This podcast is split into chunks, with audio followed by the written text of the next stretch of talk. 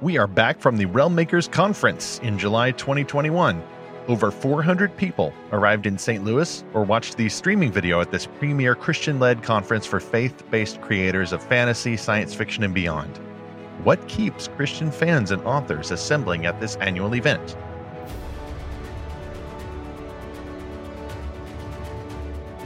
Welcome anew to Fantastical Truth from Lorehaven.com, where we explore the best Christian made fantasy, sci fi, and beyond. And we apply the meanings of these stories to the real world that our author, Jesus Christ, calls us to serve. I'm E. Stephen Burnett, the publisher of Lorehaven. I'm also the co author of the nonfiction book about fiction called The Pop Culture Parent. And I'm Zachary Russell. No, Zachary Russell is actually not here. He is resting up because, as I said in the intro, we both just got back from Realm Makers. He took a little bit more time to get here than I did. I am back in my makeshift studio, and he will be editing the episode a few days late for those of you uh, who enjoy getting it on Tuesdays. Uh, we just needed to take a little bit of a break there while we recovered from the conference. Those of you familiar with going to conferences for Christians or writers or Christian writers or otherwise know that there is a uh, there's a plague gallivanting about the land. It's called conferenceitis. Uh, you can't ward it off with a mask. There are a few different variants, uh, but symptoms of conferenceitis do include multiple nights of lost sleep, also, with conferencitis, uh, you end up uh, feeling uh, a greater sense of companionship uh, with the people who are attending the conference with you. You are all on a mission. It's almost like being on the military, from what I've heard. Uh, there's uh, different personalities, of course, and people may have different rankings at the conference, but you all have a similar purpose. You're there to learn from one another, you're there for the camaraderie, you're there for this working vacation type arrangement. So, I will not belabor the intro here. Zach uh, should be back by now, and you should be able to get your next episode from us on time on Tuesday, Lord willing. Uh, since I got back from the conference, I've just returned to the day job, uh, but I have a whole lot of new contacts, new friends to look up, uh, thanks to the Lorehaven booth that we hosted there. And as you may have known, if you kept up with all of our materials on Instagram and on the Facebooks, on the Twitters, on all the socials, our uh, keynote speaker was Frank Peretti, uh, sort of a founding father, or as uh, many people referred to him as the Obi Wan Kenobi of Christian fantasy fandom. And indeed, he was. Uh, he seemed to be having a great time uh, just meeting everybody. Realm Makers can be a bit overwhelming for someone who hasn't been there before. And I think this was his very first time being there. I don't think we could have hardly let him show up as an attender without asking him to say something to us. So if you want to see more of Frank Peretti and any of the other conference coverage, look up Lorehaven on the social networks. We may also post some photos and have a little bit more information at Lorehaven in the coming weeks. You will also get some photos of our Lorehaven booth. Every year at Realmmakers, uh, we feature the website. We feature Fantastical Truth nowadays, as well as back issues of back when Lorehaven was doing the print issues. And we invite everyone to subscribe, just as I will invite you to subscribe at lorehaven.com slash subscribe. You get the new podcast episodes every Tuesday, the reviews every Friday, and then articles every week.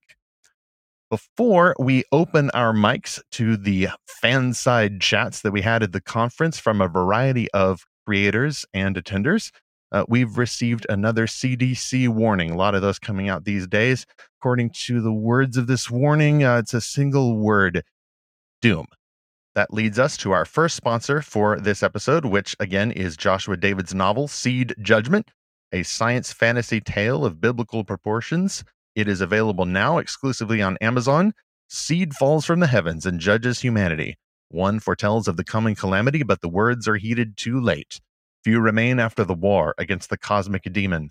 Long confined to one of the few outposts left on Earth, Sal accepts an unauthorized mission to find a survivor lost in the Vegas wastes. He believes his target is special, imbued with a spirit that might finally turn the tide against the darkness. But to save her from the risen still haunting humanity, he'll have to fight alone and outgunned against enemies that have already conquered the world. That's the story summary. The Lorehaven sponsored review says of this novel in part Joshua David's Seed Judgment marries The Thing, Resident Evil, and Mad Max to generate a post apocalyptic tale of frenetic intensity. There is a beauty to the brutality a dance in the destruction. Learn more about this story in the show notes for this episode at lorehaven.com slash podcast. You can also link to the sponsored review and get that purchase link from Amazon. Meanwhile, let's play some flashback music. Let's uh, tint the edges of the screen, get a little fuzzy border, whatever you want to recall as we cast our memories back to Realmmakers Conference live on recording. So we're here with Scott Minor, who's actually the big kahuna here at Realmmakers. He's the uh, Realmmakers executive director. Uh, he and his wife Rebecca P. Minor started the Realmmakers conference way back on a college campus in August of 2013, and now nine conferences later, or eight real conferences and one virtual conference later. Uh, we're back in St. Louis. This is the live conference at the Sheraton Westport Chalet Hotel. Uh, it's also being streamed, actually, uh, with help from our own podcast co host, uh, Zachary Russell. Scott, how many people are going to Realmmakers this year, both live and in person and watching via streaming video? We topped 400 right before the conference started. We're at 401. Okay, 401. Yes. So anybody who wants it to be an even 400 is just going to have yeah. to be a, a, little bit sloppy. That's I was happy with the even 400, like. but I did not. Uh, I did not begrudge the 401st person from registering. Right. Well, that 401st person has a special honor uh, because they are the reason why we now get to say Realm Makers 2021 was attended by over 400 exactly. people. Not 400 people exactly. even, over 400 people. Over. Yes. So how has it been going? Uh, like, how have you all uh, enjoyed being able to meet again in person uh, at the same place here in St. Louis where we were for our last live event in 2019? Well, it's it's always fantastic. Uh, this year is different than other years in that I've been able to set it up ahead of time that other people are in charge of more things than in the past. So it's actually quite difficult to be less in control, but it's also quite liberating if you can just let it happen and relax. And I think I've been able to do that. That's awesome. Uh, Scott, you yourself are not a novelist, but you have to work with many novelists, aspiring and published. So you've probably picked up a few of the terms, some of the jargon that writers use uh, when they think no one else is listening. Do you think that you would be an outliner or a pantser? Do you plan everything in advance oh, for your I'm plot? a major pantser. Okay, I have a, no idea what I'm going to say one moment to the next, or where we're going to go, what we're going to do. But I, I just have a, a, sense or a feeling, and I go with it. Um, I do plan yes. a lot, but that doesn't have much bearing on what I do. if that makes any sense. Yeah, no, it, that, the, the planning portion is kind of you know it's the research, it's the planning, it's the time spent carefully considering the options. But then when it comes time to when an opportunity arises, I rely heavily on intuition and perception to decide what we're going to do next. Are we going to open up a new store? You know, right now the latest thing is doing a um, a fantasy fan con for Christian creators. That would be fantastic. Now I said fantasy. It's not going to exclusive be exclusively a fantasy. Well, that's why we say fantastical because right. that you start with fantas as the root word, and then that, that to me that encompasses science fiction, paranormal, horror, uh, anything that's not of this world but beckons to the next. That's right. the term right. we use. It's the next step for what we've been doing, taking the books to the homeschool conventions, and the more I've attended Christian events, and the more I've attended uh, uh, fantasy events or book festivals and met Christians there digesting the fantasy, science fiction, all the stuff that um, the folks here are writing, but from the secular world, right? That's right. what they're reading because that's what they're finding. As we've been able to narrow that gap, that chasm that we saw between Christian authors of fantasy and science fiction and Christian readers yes. of fantasy and science fiction. Now that we've started to narrow that chasm a bit, I'm seeing so much overlap. Yes. Between I, I now know what other people seem to not know, and that simply is the fact that Christians read fantasy, science fiction. They digest yes. popular culture. They enjoy it and they enjoy it with their kids, and their kids enjoy it and Christians more and more need to be in that space. Yeah, it's not a matter of whether Christians are engaging in this space, but how. You right. Know, are, are we engaging passively, just kind of taking it in, or are we thinking about this biblically? What is the purpose of these stories? And that's why I love coming to Realmmakers, both as a creator of these stories and as a fan of these stories. Right. Because folks here are engaging and creating these stories with intention. I noticed last night with all of the Realm Award winners, like many were, you know, using their stories as expression expressions of worship to God. You know, this is something deeply personal to them uh, as expressions of the gospel. Absolutely. And, and then Fra- that's come through in the in keynote speaker Frank Peretti's messages as well. Speaking of the planning ahead, I mean, it was this time last year uh, that you all announced that the next year's uh, keynote speaker would be Frank Peretti, Mm-hmm. uh, which is just fantastic. And how, how has that gone? Do you think just having a kind of a, uh, a, a founding figure of Christian-made fantastical fiction uh, actually here at Realm Makers Conference uh, to see what, in part, his books hath wrought?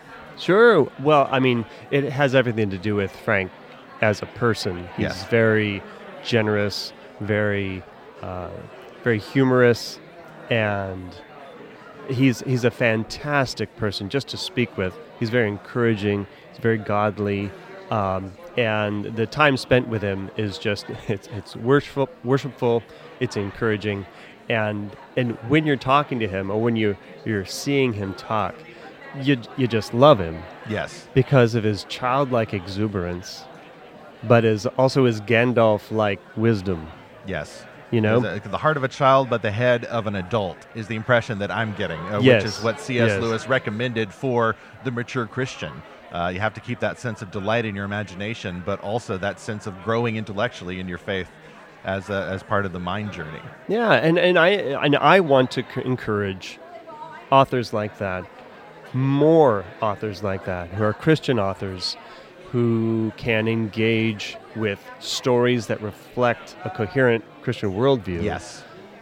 but within popular culture. And so much I observe the whatever you might call them, the gatekeepers, you know, the, the Christian church or the big organizations shaming Christian artists from doing that. Yes. They have to do a Christian thing. They have to make it Christian. They Right. have to turn it into something that is uh, perhaps nonfiction or a tract or and Right, there- or a there's a, purpose for those things or a sermon Yes. there's a purpose for those things and they exist and they need to but not everyone is called to give the same message some people are an author and they are an author of fantasy or science fiction and they are uh, I, I was meeting with a group of pastors that I uh, I meet with. I'm not a pastor, and I say that every time we go around and introduce each other. But uh, a couple of weeks ago, Thursday, they prayed for realm makers Oh, wow. and the authors here and the faculty, and one of them said, you know, the the artists in the Christian church are another word for them is is prophet. Hmm. Not not to say in the in the capital P that Right. they're all prophets. Well, pro- prophetic. prophetic. Yeah, we see, we see well, that just in used. terms of being able to see what is true and see what's happening and perhaps where it's going and write to that Yes. speak to that uh, in their art um, from a intuitive uh, standpoint now there's a lot in the church that would look at some artists and, and start trying to pigeonhole them politically. Right. And that's not really where what we need to discuss at this point because that's a totally separate conversation. But just to be sensitive to the Holy Spirit, be sensitive to their own promptings in their imagination, Yes. and write a wonderful story that they are talking to other Christians and saying, "Hey, read this. What do you think about it?" and maintaining uh, a coherent Christian worldview. Right. Lots of Um, the folks that we're talking to at the Lorehaven booth, like occasionally we'll get the questions, just as I'm sure you've gotten the questions of, well, I'm a Christian and I write fantasy, but it's not Christian fantasy. My response, at least from my vantage, when I hear that question is, okay, unless you're trying to partition your faith from your creative process, you have written Christian fantasy.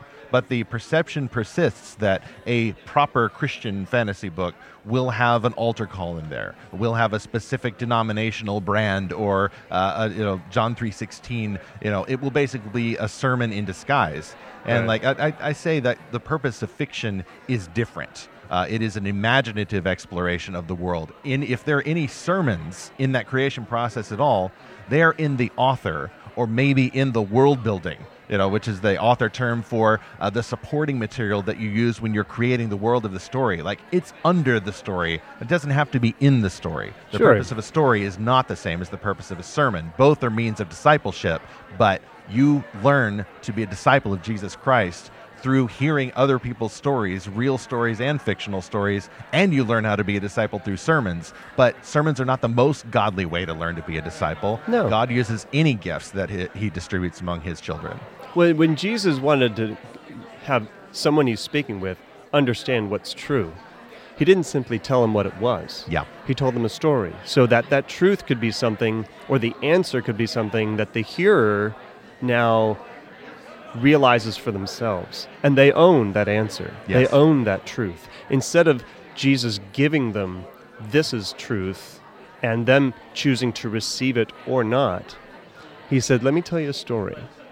And then what happens in the hearer's mind is their own realization. Yes. And they go, oh, now I know what's true. I understand what he said. Right.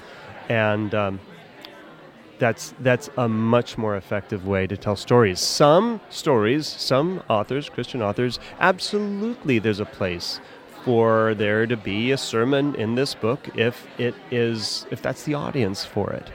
Um, it is not necessary for a book necessarily to be Christian. From my standpoint, for realm makers, um, I want to support the authors. I have no stake in being this this filter that is going to say what people should be writing. That's for the publishers or the self-published authors. Uh, they can write what they're writing, and I am not going to put my own. um personal political beliefs or what I personally believe, uh, and and only let those people in. That's not my job. That's the publisher's job, right? My job is to create a place where everyone can come, of all stripes, no matter what they believe, and hopefully through coming and submerging their brains in this stew of Christian imagination that they would emerge after hearing intelligent people speaking and speaking with other intelligent Christians who love Jesus, that we would all become closer to Jesus, not to you, right? The goal isn't for everyone here to become more like me, right? Or more like someone who's the most conservative, or become more like someone who's the most liberal or progressive, or however we want to uh, describe people. But um, I just want to acknowledge everyone's personhood and individuality and help them feel like they're not alone, Gotcha. that they have a place to come, that they can talk to people about what they do, what they believe, and have an intelligent conversation. Cool. So, two questions for you as we close out. Uh, first off, lots of people are new this year, or they're new to the live version of Realm Makers Yes. after first attending the virtual conference uh, during July of 2020. Do you have a rough estimate of how many people here uh, fall under either of those categories? Sure. Well, three years prior, so in 20, 2017, 2018, 2019, uh, we had approximately 50% of the people that would come to Realm Makers were brand new. Um, I think that number bore out as well in 2020. Being virtual, it was easier. But uh, this year I noticed, oh, it's only 38%. only Okay. 38%. But the other thing I realized as uh, after I got here is like, oh, I see, because so many people attended last year, but this is really their first year in person.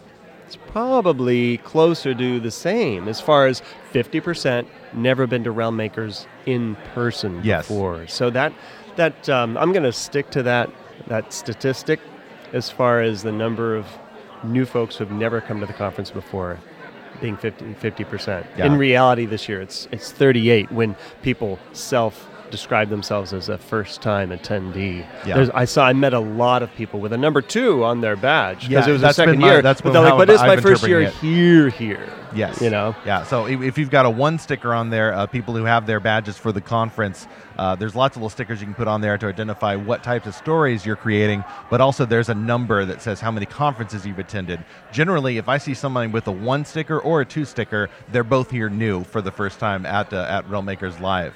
So my last question here for you, Scott, is first, obviously, where can people find out more about Realm Makers and check into the conference that we have planned uh, for the 2022 season? Sure. Well, you can definitely plug in with Realm Makers at our website, www.realmmakers.com.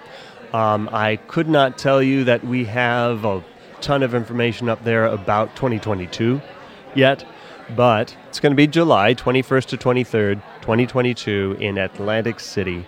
We do have some faculty that have confirmed for attending. We're going you're going to be able to see Tosca Lee, CJ Redwine, James Rubart, Wayne Thomas Batson is teaching the teen track, and uh, more and more faculty members will be added to that list as we go. But uh, we're looking forward to going to Atlantic City for real because that was what got aborted in 2020.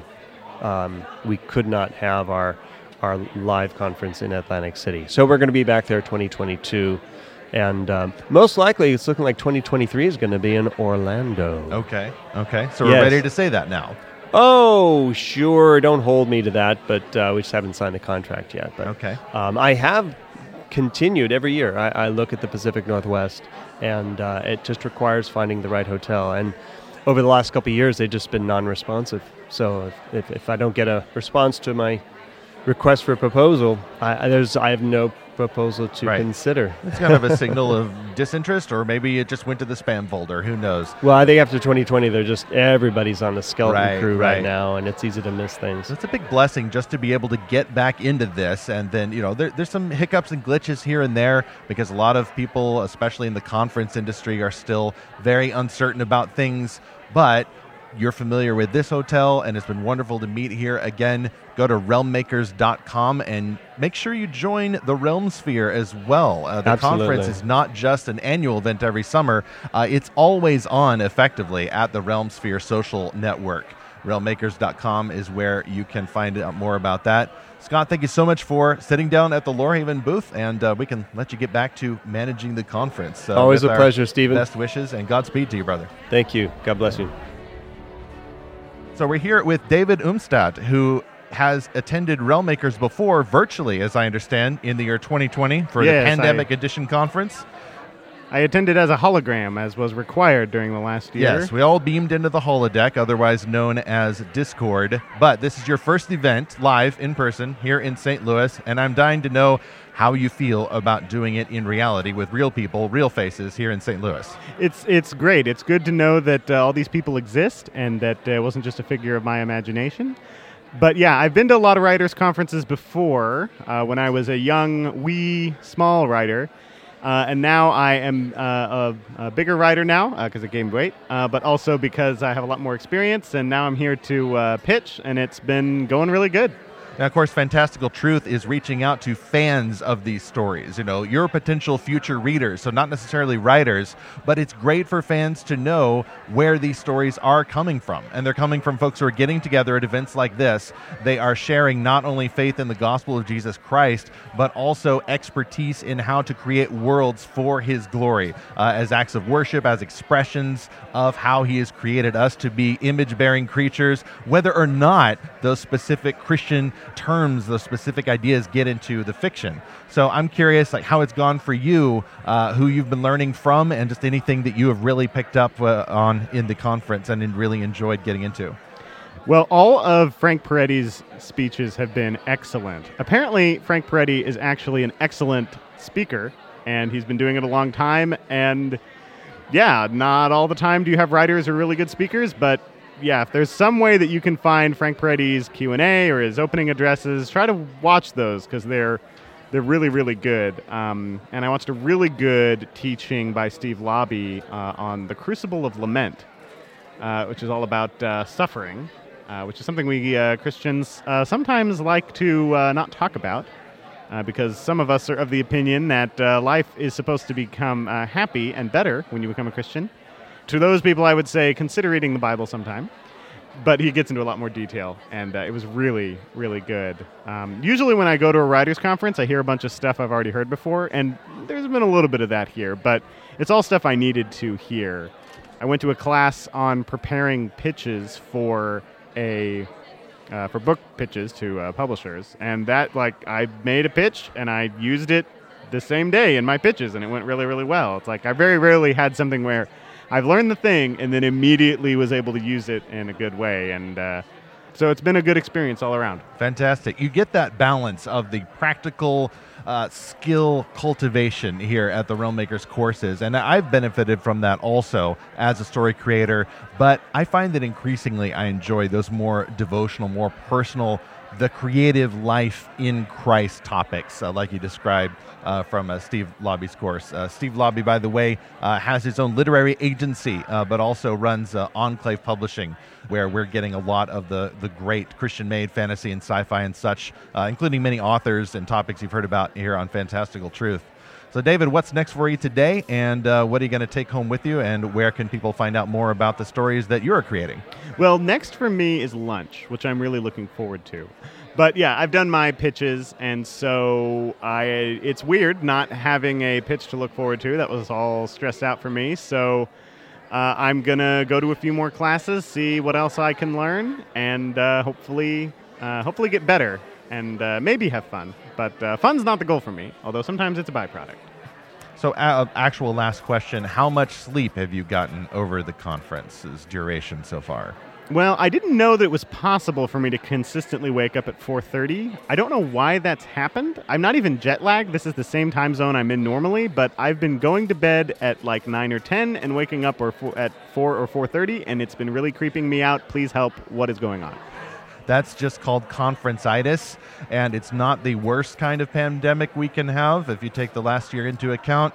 Uh, but it is curable. You Do they have they make home, pills for that, or yeah? Well, but the only solution is to go home, uh, have a lot of water, especially if you're dehydrated, and catch up on sleep, and try not to immediately feel like you have to fix everything about your manuscript. Uh, that will come in time, and you'll eventually all, all that wisdom will sink down, and then hopefully uh, the fatigue will eventually resolve itself. So.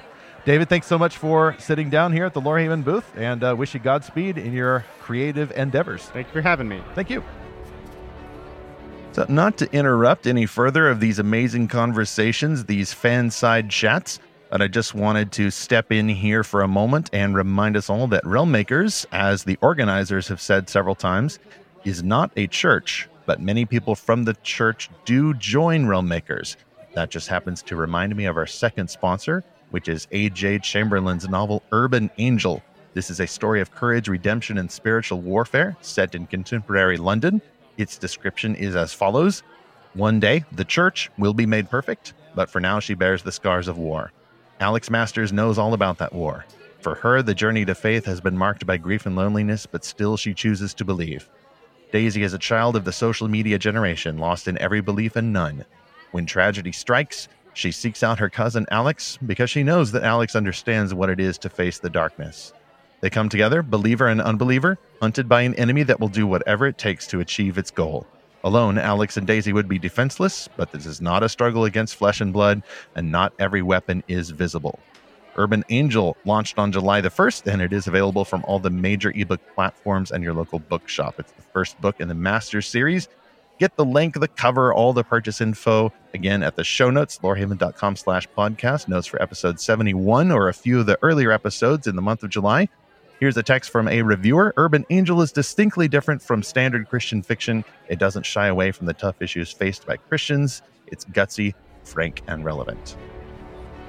So we're joined now by author Heidi Lynn Burke, uh, aka H.L. Burke, who's written many fantasy novels, uh, steampunk, other genres, including a few that we have reviewed at Lorehaven for our review section. So great to meet you again, and I'm wondering how you're enjoying the conference. I am kind of loopy. I'm on a social high, and I think I, it's going to take a while to come down from it, but I'm having a great time. Um, I like running around, m- making people wonder what what I've been up to because I'm I'm a little a little nuts. So who did you cosplay as last night? I saw several of the photos for the costume banquet. so I was my own original character, uh, Prism, aka Lucia Powell, who's a superhero in the world of my supervillain rehabilitation program. She's kind of the main character, the leader of the SVR, and uh, so I was trying to be her, which is always when you're going to this original, no one's going to know who you are. But it's fun if someone asks, so you can explain.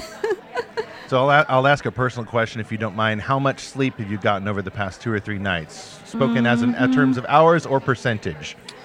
oh, uh, so all nights combined, I might have managed seven. Seven.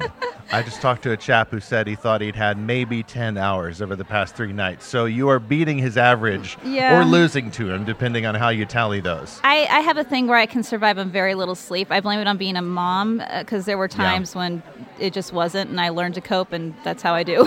There you go. Are you one of those writers, by the way, who gets to the conference and like your your head is swimming with new ideas for new stories, and you have to avoid uh, going back to the hotel room to write those, or can you kind of suspend that creative process in order to engage this kind of creativity? I can't write around people. People are a distraction. I'm an Oh, yeah. extrovert. Oh, yeah. So people are distractions to me. So if there are people in the room, I'm people watching. I'm trying to get their attention by making funny faces. I can't help it. So uh, I don't usually get much writing done at the conference. If I do, it's like in the low times between travel or something. Like if there's nothing going on, I'll pull up my phone and scroll through my Google Doc and stuff. But mostly I'm, I'm pretty good just being here with people for a, a while. And then when I get home, I'll, I'll get back to writing. Yeah, same. Do you have the talkable sticker on your conference badge? I do, yeah. Yeah, there it is. Yep, I got one here too. Uh, at least at Realm Makers, I'm very talkable. Now, if it was a sporting event or something, well, I probably wouldn't go in there in the first place. But Yeah. uh, if I did, I might not feel as talkable. So this is your fourth conference. Were you at the virtual event in 2020 as, as well? Yeah, four four is counting the virtual for me. Yes. I I did some debate about whether, but I figured I did mentoring that year, so on the for the for Realmaker, so I thought I'm going to count it. I worked for that one. okay, yeah, there you go. So, what was your last book that you just came out with? There was the the Supervillain Reformed. Uh, what, what was the title of that one again? uh, so there's the Supervillain Rehabilitation Project. Though technically, the last book I put out was on the side series, which is a supervillain romance project, which is my rom com series. that's related to that one, and that would be on the run of a supervillain. Okay, okay. You've also done some steampunk, uh, which I've read as well. Uh, I think it was your book a couple of books ago or something that we that we reviewed in a Lorehaven issue. Uh, hopefully, we'll link to that in the show notes. I believe So- that was Heart of the Curiosity. Yeah. That was it. Heart of the Curiosity. Yes, thank you. Uh, so, what's ahead for you uh, as you head back? I've been kidnapped by superheroes and they will not let me go. Oh, okay, okay. so I'm, I'm going to continue to write superheroes until I've run out of ideas for that series, which I've got uh, at least six books kind of lined up in my thought process for it. Okay. So that's that's going to consume me for at least another year and a half. Okay. Was there anything at the conference that you appreciated hearing, either from Frank Peretti or any of the other speakers, uh, that has helped you engage further in that world? Oh no, not for my world particularly. I kind of do what I want, no matter what. I'm I'm really bad that way. I did love the the speech though. Is I, it just have someone who has some humor and doesn't take himself too seriously as a writer, even though he kind of has the chops too if he wanted Yes, to. yes. It's just really refreshing to me. Yes, Frank Peretti can just. I, I like to say he can get away with this, but it's just. Uh, actually, with Scott Minor and I were talking about, you know, hey, it's it's kind of this this heart of a child, but the mind of a grown up, or maybe that was how I phrased it. Like, hey, he's just talking like this, and, and, and it's just really memorable. But then also, it's not just how he's saying, but what he's saying. So, Yeah, and I like how he engages with the room and the culture and with other people. It just he feels genuinely kind, which is something I always appreciate in people. And it's nice because you, you get some author types who are a little bit on their pedestal and Yes, yeah. yes. Someone compared it to the episode of Firefly in which the crew of the Serenity arrives on the moon, uh, where they discover to their shock that Jayne, one of their crew members, has become a folk hero to the people of Canton. Uh, is that how Frank Peretti feels going around here and then seeing all these people singing about the hero of Canton, the man we called Frank? Oh, a little bit. It's it's to me it's more just, you know, nice to humanize someone, I guess. Right, yeah, Yeah. It's been really cool just to talk to get to know a little bit, and I hope you'll be back. And I'm glad that you're back too. So. I'm glad to be back. I'm hoping I can keep coming for many more years. Yeah, same. Uh, where can readers find out more about your work? Uh, what's uh, what you've written and what's ahead for you? So I have my website. It's just hlburkeauthor.com, and I'm on most of the social medias under the same um, Facebook, Instagram, Twitter. So uh, yeah, so keep up with me there, and of course, um, Yeah, uh, I have uh, some books through Uncommon Universes Press. You can find me on their website as well. Okay, and we will link to those in the show notes as well. Thank you. H.L. Burke, thanks so much for joining us. Well, thank you too. It's great. So we're joined now by Lani Forbes. Did I pronounce your name correctly? Yes, you did. Good, good. Lani Forbes, who now, for her first entrance to the Realm Makers community live and in person here in St. Louis, uh, she won several awards last night, Realm Awards, in I think I counted correctly three categories at the costume banquet. Yes, three categories. Gotcha. And that is for your novel, The Seventh Sun, which is followed by book two, which is. The Jade Bones. So these are the best novels that were published during the year 2020, and I see both of them here. So the uh, the Seventh Sun was published last year, and then the second book was published this year. Yes, it came out in February of 2020. Okay. So in which categories did you win? Um, so the Seventh Sun won in Best Debut Novel, Best Young Adult, and Best Epic Fantasy. Yes, and you can see more information about that and all the award winners in our show notes for this episode. Um, how would you describe The Seventh Sun, which has a very unique cover and a very unique premise from what I've seen so far? Yes, I basically like to pitch it as an Aztec version of The Hunger Games meets The Bachelor. Okay, meets The Bachelor, Yes. as one does. Okay, okay, all right. So what happens in The Seventh Sun? Like, how would you describe where the story goes? So um, I guess you could al- almost think of it as a retelling of the Book of Esther as well, because um, basically what happens is the king or the emperor has died, and so his son is about to ascend to the throne. And he's got a lot of worries on his shoulders because he's responsible for raising the sun each morning. And he's noticing that the sun is starting to set a little bit earlier and earlier each night. So he's afraid that the next apocalypse might actually be upon them. But in the middle of that, he has to pick a wife from one of the city states, which are all um, run by different families that are descended from the gods. And so each family kind of has their own magical ability or power that they that they can manipulate. And um, so he has to choose one of the royal daughters from one of these city states to be his wife. But the daughters that he does not choose are going to be sacrificed to the gods to Oh, wow. bless his marriage to the one he does Oh wow! Is that the excerpt that Scott read last night? It was from that scene. Yes. Yeah, yeah. So, so there's there's gods in your world. This is a this is a there's a pantheon going on, kind of Incan Empire inspired version of that, or, or Mesoamerican fantasy, I guess you could call it. Yes, it's it's highly influenced by Mesoamerican mythology. Um, but as a Christian, it was amazing to me the more I studied the mythology, how much crossover I could actually see with Yes, the Christian faith. yes. And so for me, even though it's it's you know a pantheon, it's it's Aztec, you know Mayan mythology. There's a lot of it's very allegorical for me for the Christian faith. Yeah, and that's that's important to note for listeners who are a little concerned about the ideas of gods and such. Well, first off, some of the fantasy greats played with that idea. C.S. Lewis had creatures called gods, lowercase g, and goddesses, again, lowercase g, in Narnia. Tolkien had his whole imaginary pantheon of like angelic type creatures, uh, the Valar, serving beneath the one creator of Middle Earth.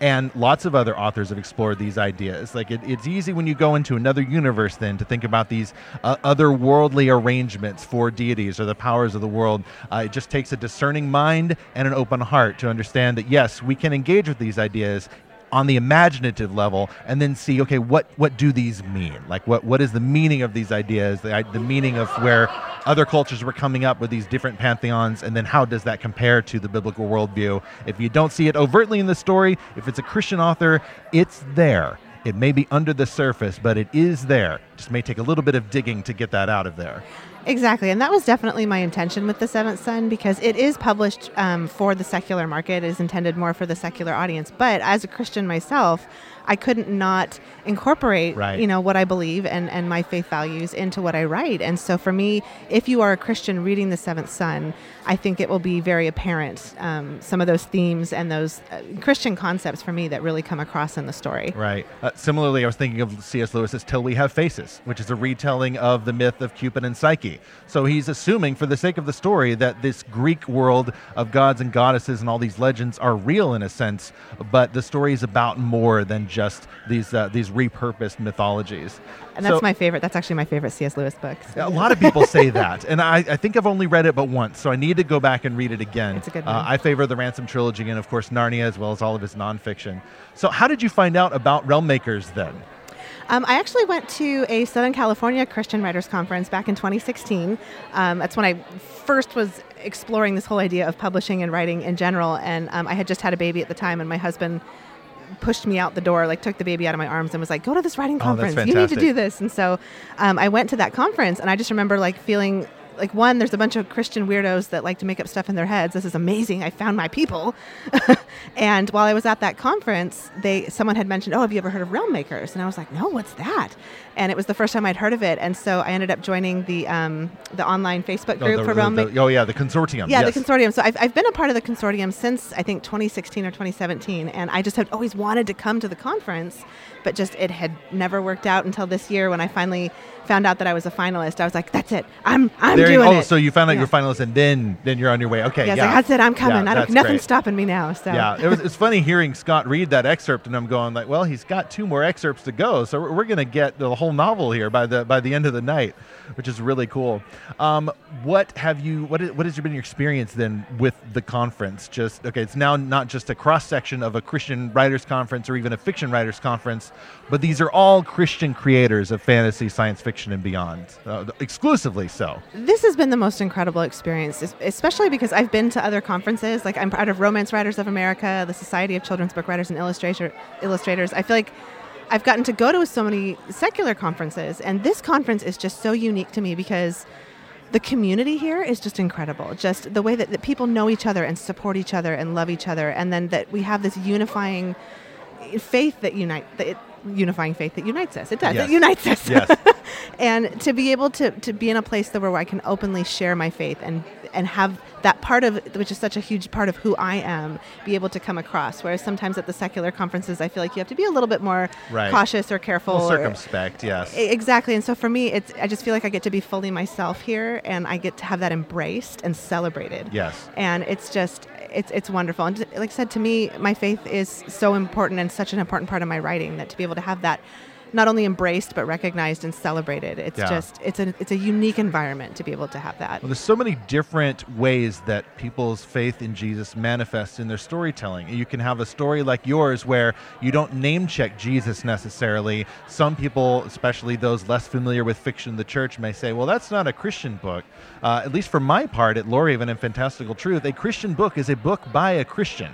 And the only exception would be if it's a rather ornery sort of Christian with issues with the church back home who wants to put up a wall between their faith and their creative process.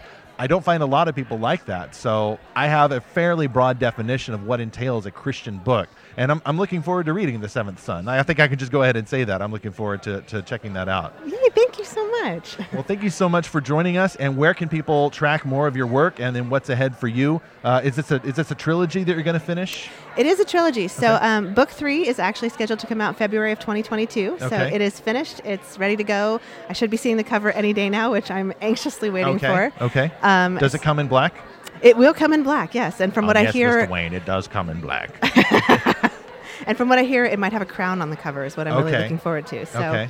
um, so that comes out February of next year, and um, it will that will be the final book in the trilogy. Okay. And do you have a website and some socials to uh, give to us before we, we clear you out of here? Absolutely. So you can find me on LaniForbes.com, and just my um, Instagram and social media is all just at Lani Forbes because I have a weird first name. So Okay. luckily my website and social media handles weren't taken.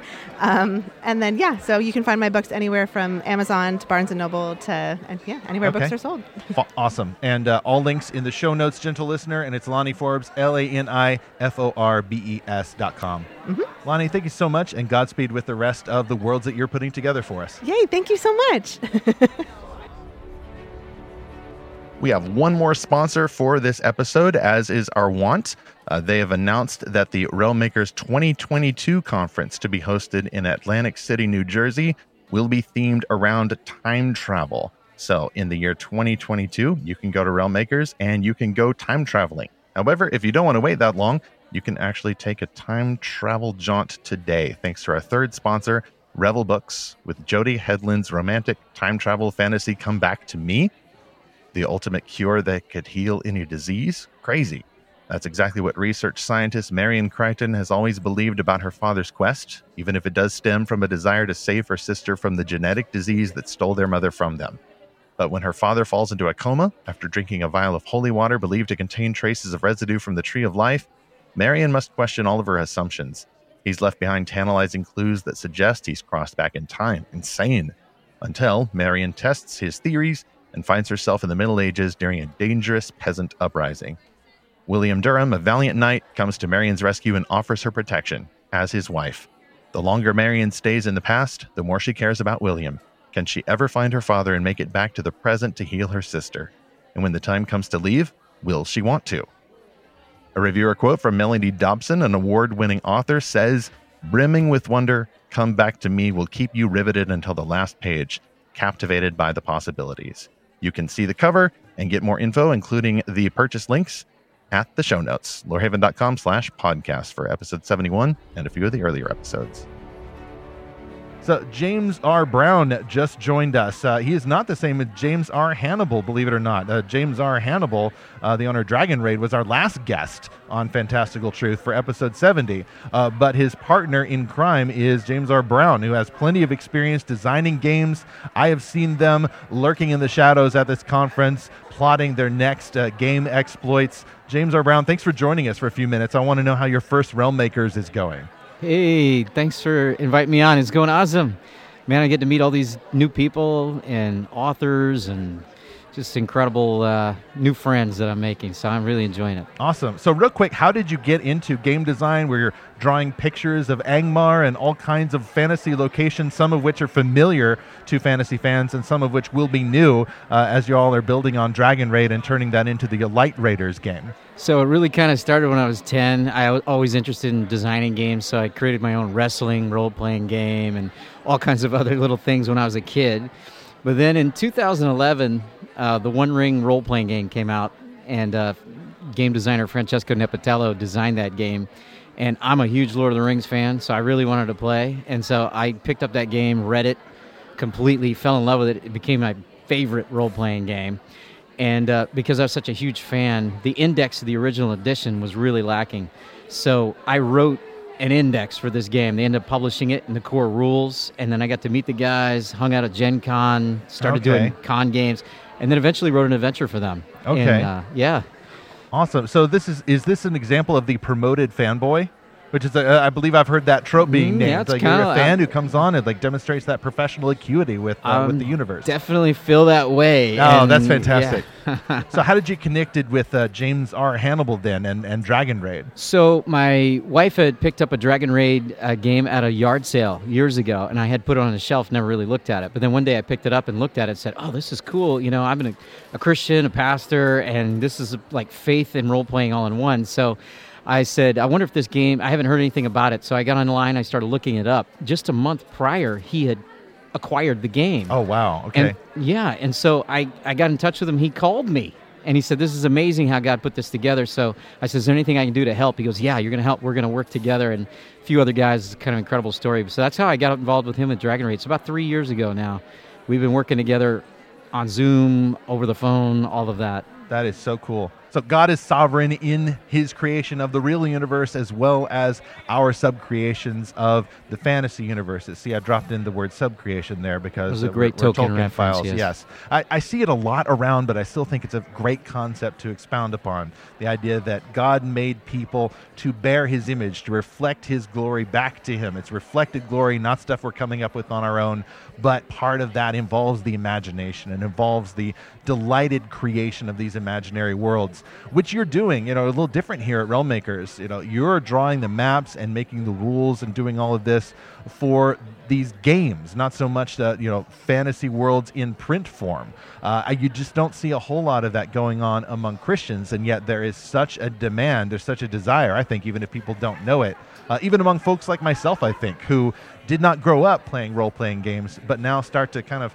cast a little sidelong look and go, wow, that looks like fun and a great way to be discipled as well by believers in this imaginative context. Absolutely. That's a big, big part of the heart of why I do this is because Christians are playing role playing games. They are involved with video games, which made RPGs pretty popular. So they there is a huge need for this, and I hear it more and more all the time. But there's not a lot in the Christian market as a, a way to get involved in these games. And I think you can, if I could take faith and mix it with my love for creativity and role playing and sit around a table with people or even on virtual tabletop or whatever it might be and create collaborative stories together, but bring faith into it as a way to really learn about how to deal with real world things. I it's just a win-win for me. So I, I just want to create the best possible games I can create. I want to create games that I love to play. I don't want to create games that I wouldn't be interested in. So that's what I'm hoping we can create some really awesome games that many Christians will be like, dude, this is cool. This is just as good as other RPGs. They see popular things. I, I want us to have new, exciting things in RPG that they can see, and it's discipleship at the same time. We're like training up warriors for Christ. Yeah, that is fantastic. I'm so glad you all are doing that. Uh, what's next for you? I, I saw uh, the drawing based on your drawing of uh, the Angmar, uh, which is the Mm. Witch King's realm. It's a very evil place, nasty place, precious, in Middle Earth. So you're you get to play in that universe you know, on a more official basis, as well as the world of the forthcoming Light Raiders. So what's next for you, and where can fans keep track of your work?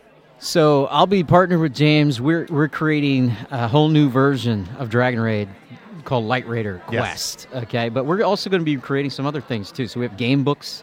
We got a basic set, like a starter set for Light Raiders, different things like that to kind of bring these rules up to modern role playing standards.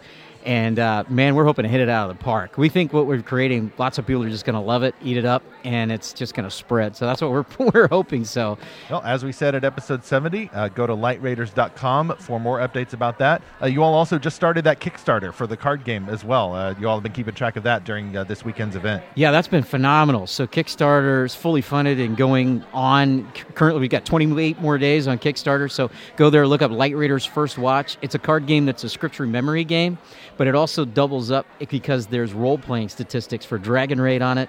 There's also other statistics looking forward. So we put a couple of things on there that go with future Light Raider products on those cards. So it's perfect. So yeah. it connects with the past as well as the future Yes. of Dragon Raid becoming Light Raiders. Yes, and it's a standalone card game, so you Okay. can just get it for its own. Works So- perfectly. Great. Yeah. We'll see our uh, show notes for all of those links. Uh, James R. Brown, thanks so much for sitting down at the Lorehaven booth. Godspeed to you as you continue to engage these worlds for Christ's glory.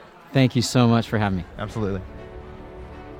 Well, Mary Schlegel just sat down at the Lorehaven booth here at the Realm Makers Conference in St. Louis 2021. We actually reviewed her book at Lorehaven. Uh, she was uh, one of the authors who submitted her books at the Lorehaven Author Resources page, and it's called The Prism Conspiracy. I had to go back and check. Yes, we reviewed that in April 2021. See that link in the show notes. Mary, it's great to have you here. I'm glad to be here, Stephen. Thank you. Well, we've met a few times in person at previous events, and I think you you met someone even more special uh, at a previous Realm Makers, did you not? I did. Uh, my husband and I saw each other for the first time at the first Realm Makers, and later realized we lived just a couple hours away from each other Oh. and recognized each other at a social event that we were both at. Okay, so that was Realm Makers 2013 Vintage Edition at the University. What was it? The University of Missouri campus St. St. Louis, Louis. University of Missouri, St. Louis, I think. Yes, there was a lot of walking, and it Yes. felt very homespun because it, uh, there was only a few dozen of us. Yes. So I took uh, just because I had moved to Texas, I took off the years uh, 2015, no, 2014 and 2015, uh, and during that time, y'all were getting to know each other. And Yes. were, were you all like critique partners, or how did that work? Uh, where the friendship turned It started more? just, you know, talking about writing with each other. Um, we exchanged novel manuscripts that were that we had in progress, and he's a really talented writer, and I was really intrigued by his writing, and I, I thought I was getting a big crush on his main character, and then as time went on, I realized, Oh. no, I don't actually have a crush on the main character. I have a crush on the author, and so things just kind of went from there. Eventually, we confessed that you know I, I like you as more than just a writing buddy Oh, and that is so cool. yeah, and so we were married in 2017. Yeah, uh, that's my next question: is how long y'all had been married? And this year, uh, you have a third member of your quest party. We do. We added baby Schlegel to the family last August, and she's here with us at Realm Makers this year. Oh, that's awesome. And having a glorious time, it would seem, or at least that's been my impression uh, from casual observance. She is a party animal. She loves attention and activity and lights and color, and so she. I'm expecting her to crash very, very hard after Realm Makers because she has just been going nonstop. Okay. Wow. Does she have the talkable sticker on her conference badge? No, I didn't think of that, but I'll definitely do that for next year. That's a good Just idea. run up and see if they have some leftovers up there in the lobby, and then you know, stick it to Put her it on her forehead or something. yes, yes, that's I am talkable. uh, that's how we at Realm Makers uh, divide the, the folks who feel more gregarious, feel more extroverted, and then others who might need to take their time uh, to warm up. You know, authors can have different personalities, different gifts. Uh, the stickers are just our little way of recognizing that, which is one of the just the cool, unique aspects of the conference. Yeah, and it's an aspect I like a lot. Me too. I've, I've actually got it on my badge. Uh, I don't know. It may be more to persuade myself uh, than anybody else, but it seems to work at least for the two and a half to three days that we're doing this thing. So, have you benefited from? Uh, how have you benefited rather from any of the, the the keynotes from Frank Peretti? Have you gone to any classes? Like anything you're taking away creatively? I am here just as a vendor this year. Ah, I mhm. decided that attending and having a vendor table for the first time and having the baby with us was a little much, so I'm just here in a vendor capacity. Uh, but I was still able to hear Frank Peretti's keynote over the uh, intercom system. And honestly, it was really exactly what I needed to hear. You know, with a 10 month old, my husband's in the process of career change, and we have so much stuff going on in our lives. And I was feeling like, you know, what what is even the point of going? Is there really any point in going to Realm Makers as a vendor? We just started our publishing company, and we're so half baked. Is there even really a point? And when I heard Frank Peretti say, anything worth doing is worth doing poorly, and then next time you'll do it less poorly. Yes, it's not about It was- perfection. it's about improving. Yes, it was like all that anxiety just disappeared. And I'm like, you know what? This is a learning experience. And next time, we'll do it better. And the next time, we'll do it even better than that. Yeah, I, I love hearing that, and particularly where Peretti is sharing about when he was feeling like a miserable failure, you know, working in Yes. the ski factory. I mean, some of those stories can feel pretty classic, but it's true that even someone who's trying to struggle creatively m- may not get as big as Frank Peretti, you know, and then have this very rather unique delivery uh, and this uh, this ability to engage with not only spiritual warfare but all these other biblical issues. Uh, it may not get to be that big, but simple faithfulness Yes. uh, is going to serve you as well. You're becoming more like Jesus, and that's the kind of teaching you were getting at Realm Makers, which I Yes. really appreciate. I'm in the same similar situation to you um, uh, with uh, being only a vendor this year. Mm-hmm. I just I want to get into conversations like this one uh, Yes. with folks. And previous years when uh, like I love going to the classes, but this year I just decided, you know what? No, I'm going to send my wife Lacey to the classes instead, and I'm just going to get in these conversations. Mm-hmm. Uh, it's just previously I was, I was tempted to skip the classes in, in, in favor of the conversations. There, so. there's so much to be gained from the classes, but there's also so much to be gained from just making connections Right. with people. Right. And of course, it's not just the live conference here. You know, over 400 people now spread out between the live version of this event here in St. Louis and the online version. That's And- amazing. And as far as I know, that that hybrid approach, where it's it's not an online conference, it's not a virtual conference, it's a real conference that is also online.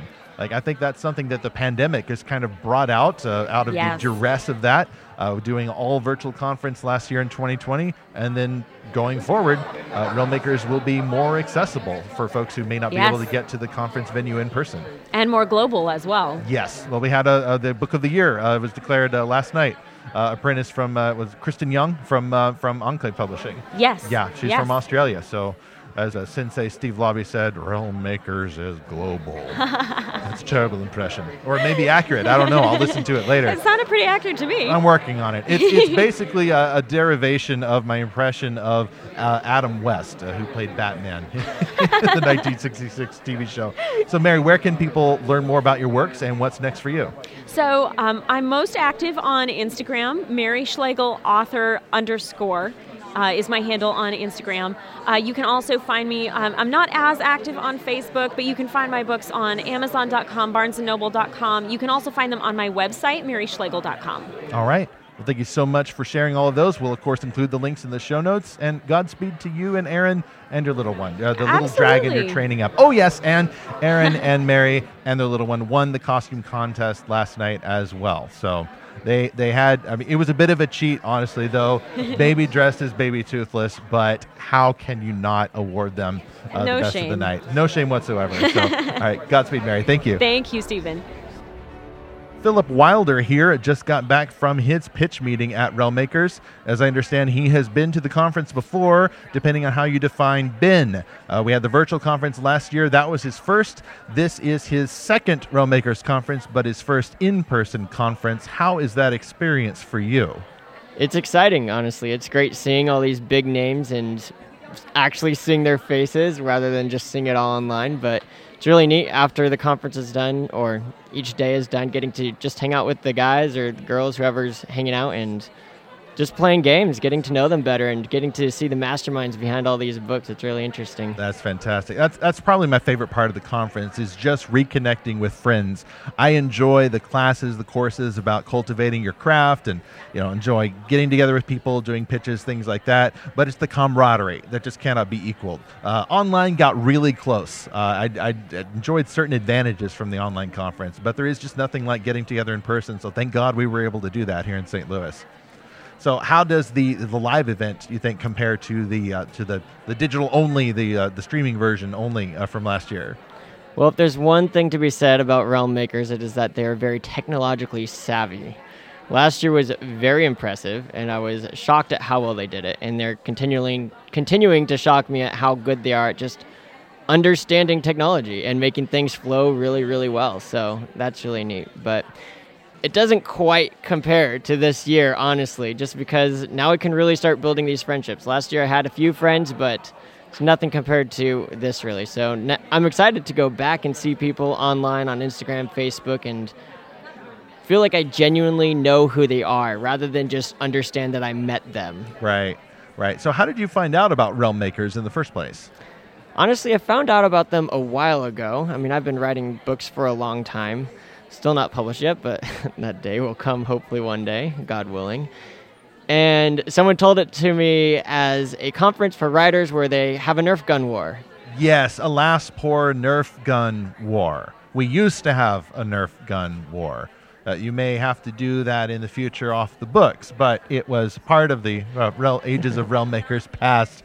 Uh, however, we have good imagination, so I suppose you could run around shooting an imaginary Nerf gun if you like and be in no way endangering to hotel property. Yeah, well, I don't have space to pack a Nerf gun anyway, so I'm kind of glad that I'm not missing out on that. Like, I missed out on the amazing costume contest last night. Oh, really? Oh, I'm sorry Yeah. to hear that. Yeah, it's okay. So, what's your imaginary cosplay? What, uh, who, or what would you have been? You know, this is kind of a lesser known thing about myself, but back in the day while I was in college, I actually was Spider Man at birthday parties.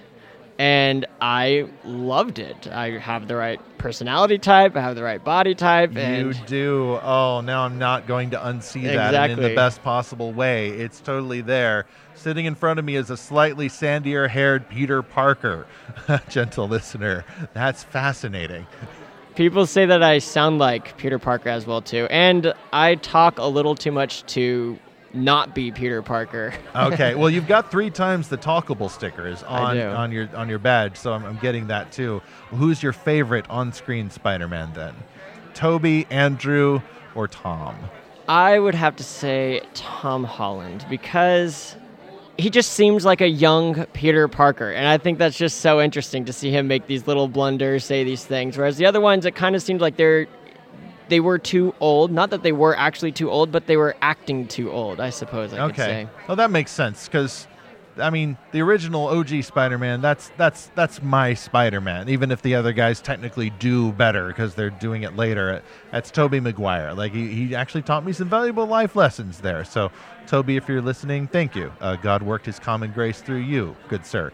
Uh, but I, I, I like I like Tom Holland too. I also like Andrew Garfield. I'm one of those who's like hoping that they all get together on screen in the next Spider-Man movie or something. That would be really neat. so, are you going to be Spider-Man next year, perhaps? So my boss kept the suit. So I'm going to have to get my own Is suit. your boss J. Jonah Jameson?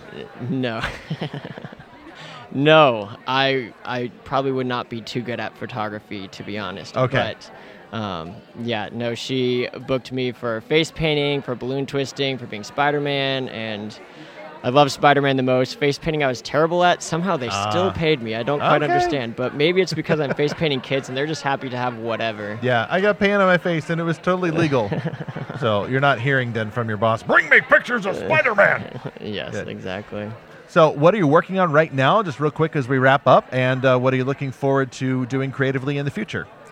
Yeah, right now what I'm working on is well, I'm pitching right now a fantasy book that is uh, about a boy who has this sudden ability. He just suddenly gets this ability. He doesn't even know quite how it works, but suddenly he's able to transport himself between the human and the spiritual realm.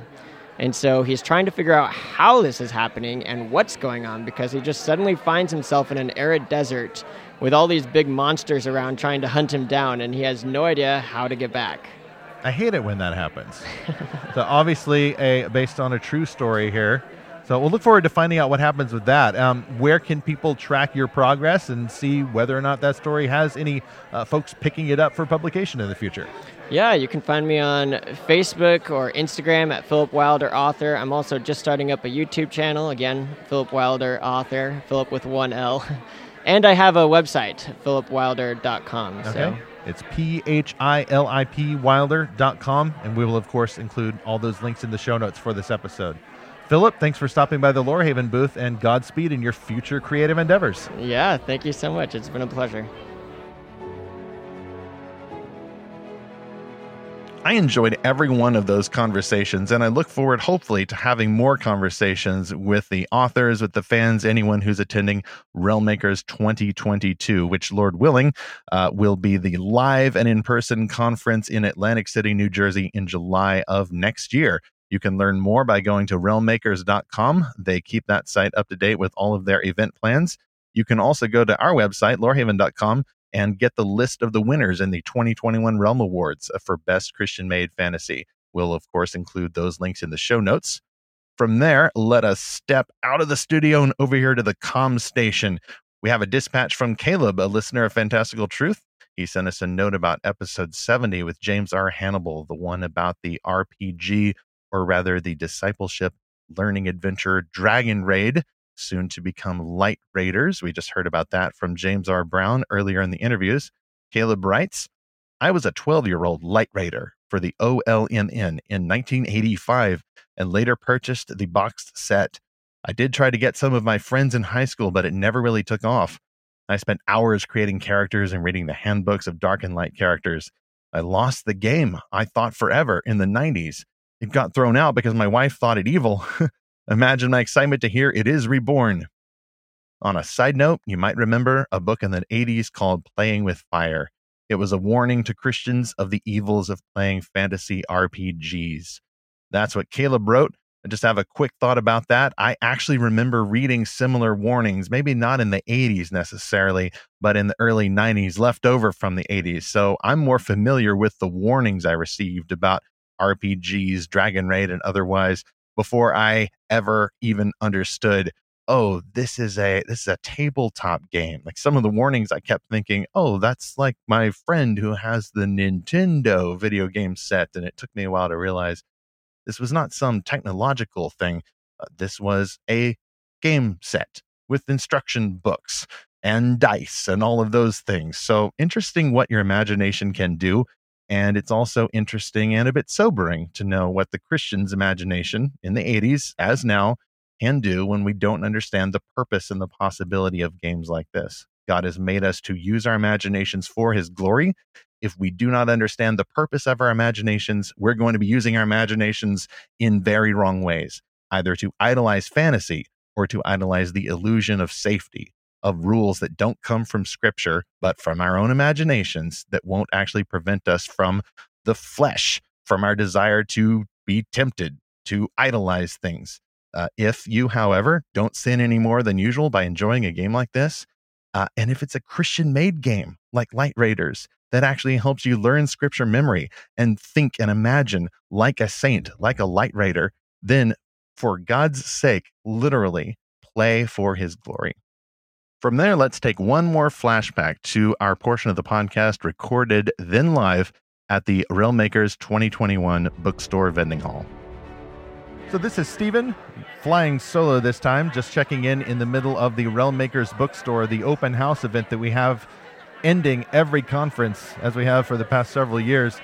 I'm at the Lorehaven booth, don't have a guest right now, just wanted to share a few thoughts. Uh, it's been an amazing conference. As I speak, all of the featured authors, those who have been on faculty or those who are Realm Award winners, are in the grand auditorium behind me. Uh, there are long lines for book signings. Uh, Frank Peretti's, of course, having a, such a long legacy of the supernatural thrillers and other fantastical novels uh, that he's graced us with. Uh, he has the longest line, but there's so many other authors, including many that we've had on the Fantastical Truth podcast. I'm actually about to uh, pack this up for the night and go get some books belonging to these authors and get them signed myself. Uh, several of those I'll probably be talking about in future episodes of the podcast. Uh, if you are listening, and as I am guessing, we had to delay the podcast by a few days, uh, that's because both Zach and I were traveling back. Uh, we both drove separately, and uh, Zach, I think, is going to take a couple of days, and he's the one who uh, all the time is putting together uh, the podcast. He does a very awesome edit uh, with the podcast, keeping it as professional as you hear it. Uh, I'm blessed to do a lot of the outlining uh, and being the publisher of lorehaven.com. Uh, it's just an amazing experience. It's amazing to get back to reality through the conference. Uh, there was a while there when Scott and Becky Minor, who run Realm Makers, uh, had to make a lot of difficult decisions. We talked some about that during our podcast episode last year. Last year, they had to go virtual only. And that was a difficult call. They had never done a virtual conference before, but it worked.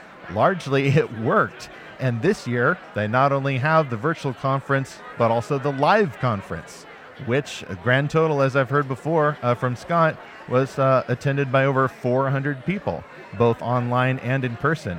It's just really great experience and you can come home with a conference high conference-itis symptoms may include loss of sleep uh, and a bit of a, uh, a natural drug like haze about the goodness of humanity. And why can't we do this all the time? Well, kids, it can't be Christmas every day. If it was, it wouldn't be Christmas. It would not be special anymore. That's one good element from uh, Frank Peretti's messages that I'm taking home is uh, you've got to think long term. Can't just think short term, whether you're succeeding in the short term or failing in the short term. God is sovereign. He has the story planned out. And so we are bound by Scripture to think long term, not just in terms of the, the span of our lives, uh, but also with eternity in mind. So that's what I bring home. Uh, for any of y'all who create these kinds of stories, uh, that should come as a great encouragement to you. And for those of you who just enjoy finding these stories, I mean, that's what Fantastical Truth is for. We want to reach out to more of these fans. We believe strongly at Lorehaven that these stories have a unique ability to glorify God. If we are reading them with critical thinking, if we are reading them with an attitude of worship, uh, not just entertainment, and uh, not just expecting a sermon or the uh, the more churchy means of discipleship, if we are doing those actions with that intent, then I think God can truly bless us through stories that are more fantastical, uh, that push the limits a little bit, not the limits of truth, uh, but the limits of our expectations for reality, and help us look at reality anew for now, this is E. Stephen Burnett from lorehaven.com at the Realm Makers Conference 2021 here in St. Louis.